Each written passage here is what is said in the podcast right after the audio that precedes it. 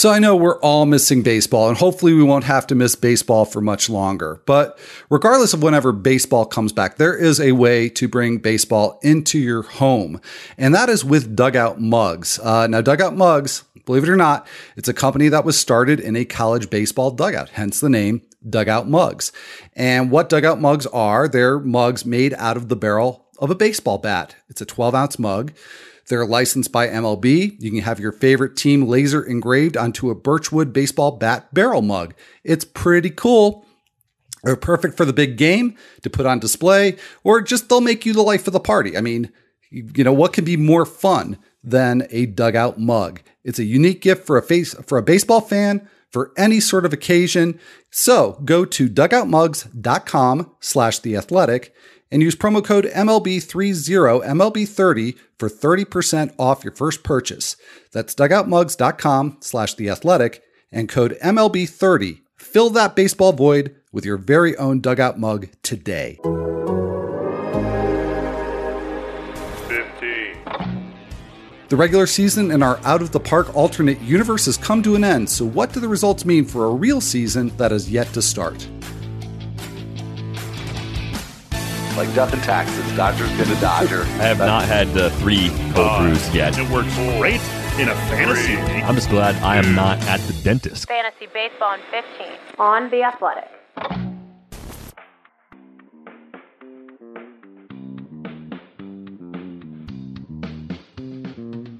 Welcome to Fantasy Baseball in 15 for Monday, June 22nd. I'm Al Melchior, and as is the case every Monday, I'm joined here by Derek Van Riper. DVR, we're going to start the way we uh, pretty much always start here, which is with an update uh, on the situation in Major League Baseball. There was supposed to be a, a vote uh, by the Players Association on Sunday. That was postponed. Uh, reportedly, due to the concerns raised by the uh, slew of new uh, COVID cases in Major League Baseball, Bob Nightingale of USA Today reported that MLB uh, has 40 players and staff members that have tested positive for COVID 19 in the past week.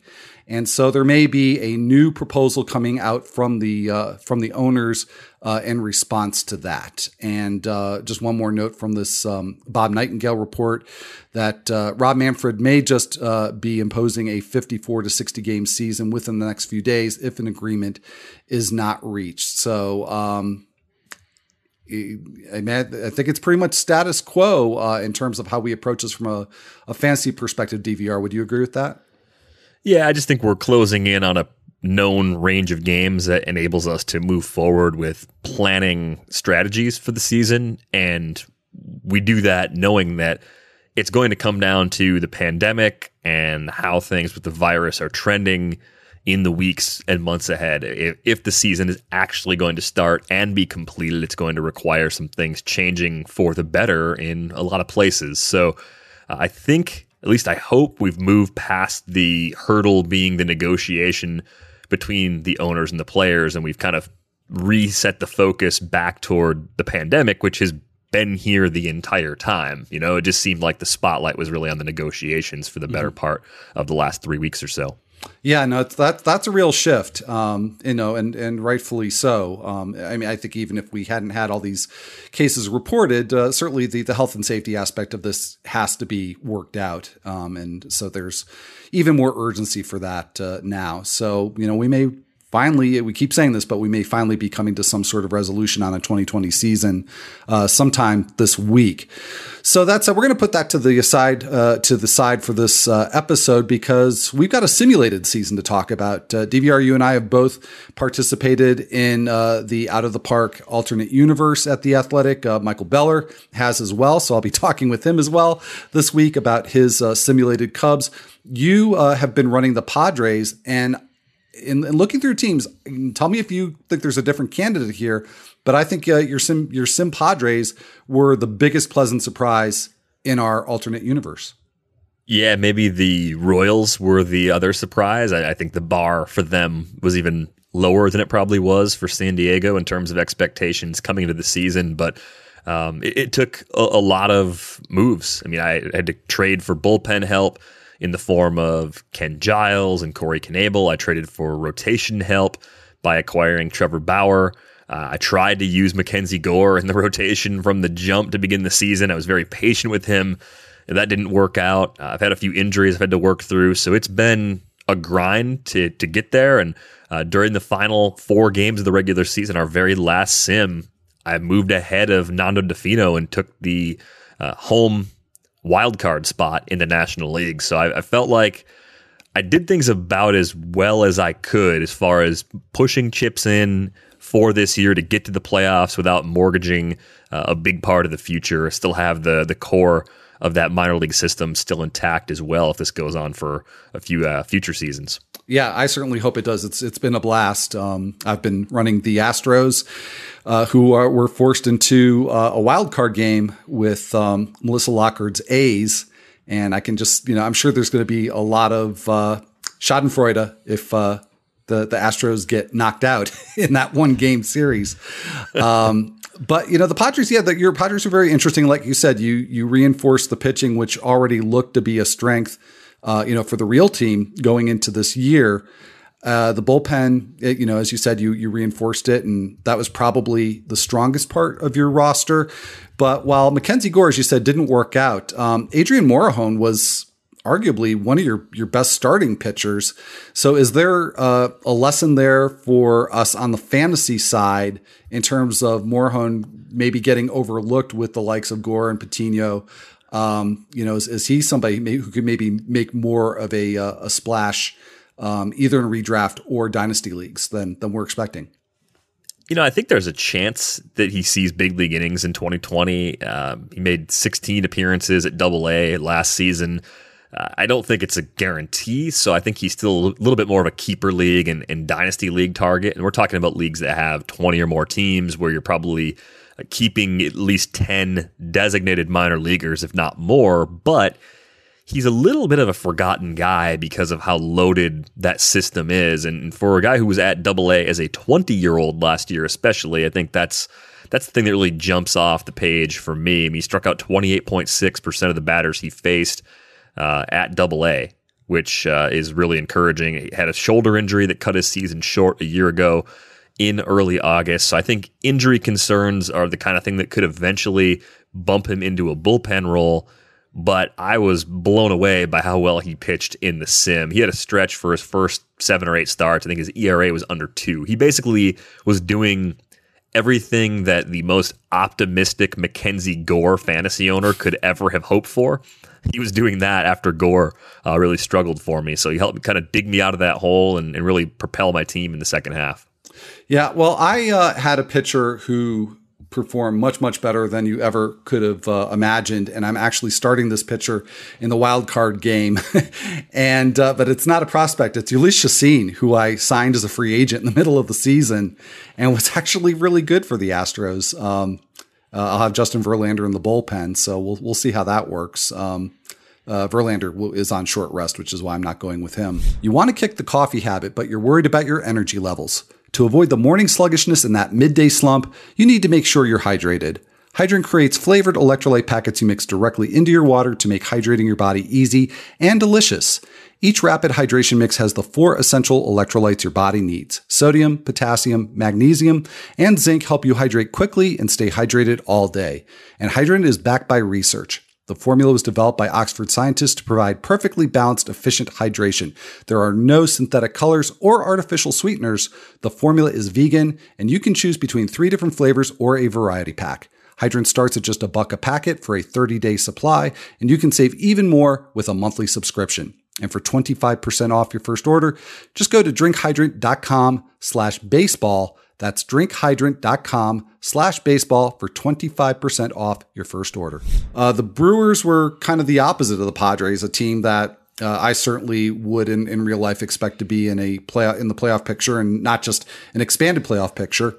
Uh, but they finished in last place in the simulated NL Central.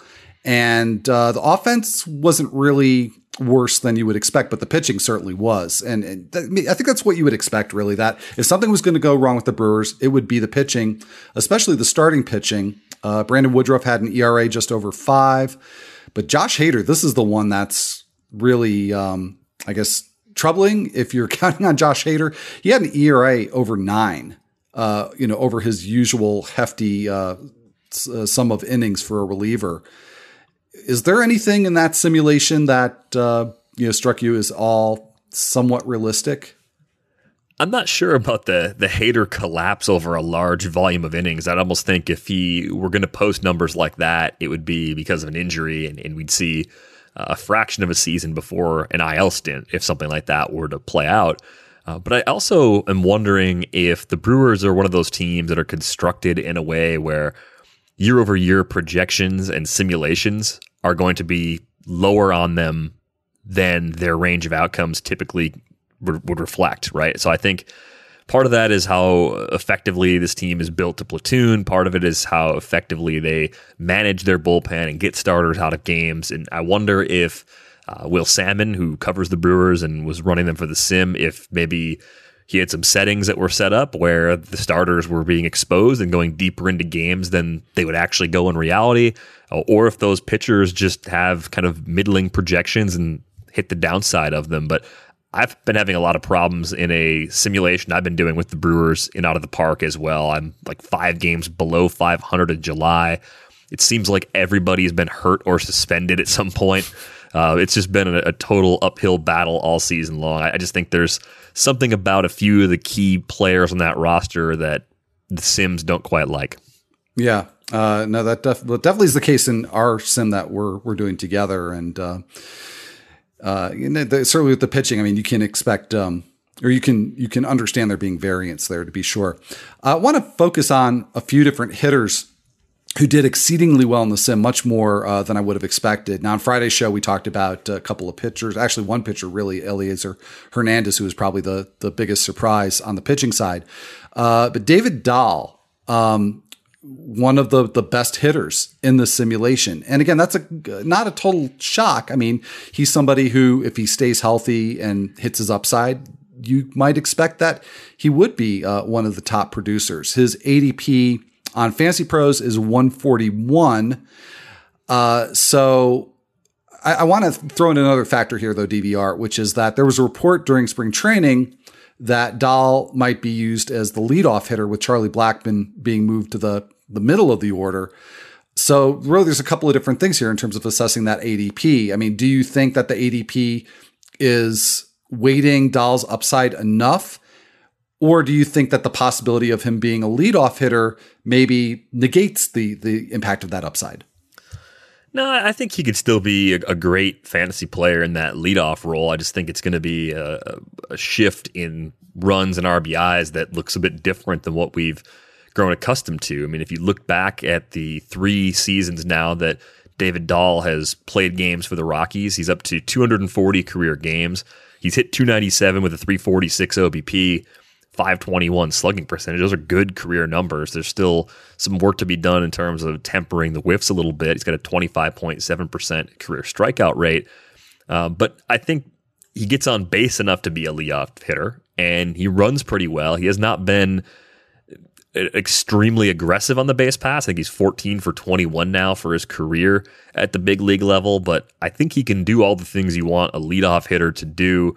I think what would it would change is instead of being close to even in runs scored and RBIs, he would just become one of those guys that in that lineup, you know, prorate maybe 100 or 110 runs over a, a, full season down to you know a half or less than half of a season accordingly, and, and just make sure that you're not expecting too much in terms of RBIs leading off mm-hmm. because that's a really difficult spot to pile up RBIs as we know from playing this game for so long, but uh, I think the interesting about Dahl is when you look at projections for this season, projections tend to be pretty optimistic about him. Um, part of that is just that he's missed a lot of time with injuries, and projections looking back toward the full season, we're projecting him to stay healthy for a full season and probably get some days off against lefties. I think that's the, mm-hmm. the overwhelming expectation for him. So I'm comfortable buying him at that price. I think you know, low 20s home runs is in line with the expectations I had. So obviously you're knocking that down in a shortened season. I think he does give you at least four to six stolen bases in a partial season as well. And I, I love the batting average floor. He hasn't hit yeah. lower than 273 in the three seasons he's been up. I think in that park especially, uh, he's definitely a candidate to be plus plus in batting average. Yeah, that's one thing you should definitely be able to count on from David Dahl. Uh, now, Gavin Lux also uh, on several of the leaderboards in the sim. Uh, his ADP is very similar to Dahl's, which actually kind of surprised me a little bit. He's at 151, so just 10 points, uh, 10 slots down from Dahl.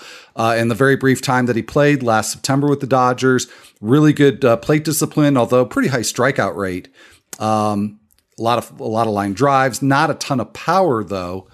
Um, so you know, given that they're going in roughly the same spot, who would you rather have if um, if position is not going to be a, a, factor there, Dahl or Lux? I think Lux has shown that he might have a slightly higher ceiling, but I'm less concerned about David Dahl's playing time. Uh, you think about expanded rosters, and that certainly works in Lux's favor. But both of these guys are probably going to be sitting against lefties more than we would like them to because of the depth on on these respective teams. The I mean, the Dodgers obviously have more depth than the Rockies. Um, but I think the other differentiating factor here, Dahl maybe being a leadoff guy or at least being in the top half of the order with ease versus Lux probably getting buried in the bottom third of a more loaded Dodgers lineup. So I do like both players, but I think for 2020, I'm more optimistic about Dahl just given where he fits in that lineup in Colorado. Yeah, great point too about the uh, the batting order positions uh, for for both of them. Uh, one last note, really quick here. Uh, hard to miss that Mike Moustakas was, uh, I think, only four home runs off of the uh, major league lead in the sim, finished with 49 home runs. He has never hit more than 38 in a season. That was in 2017 with the Royals, but of course, uh, gets uh, Great American Ballpark as a new home venue. So that's a tan- tantalizing uh, possibility to consider that the uh, the sim is uncovered. And one last note on our out of the park sim. Throughout this whole simulation, there have been a number of pieces on the athletic from uh, people involved with the sim. The most recent one is from Melissa Lockard, uh, simulating the 2020 A's headed to a wild card date in Houston. And yes, uh, that is my personal rival. Uh, so uh, I think she's starting Sean Manaea against my Jhoulys Chacin. So we can talk about that later in the week. But for this Monday episode, that's going to be all. So for Derek Van Riper, I'm I'm Al Melchior, and we'll be back here on Tuesday.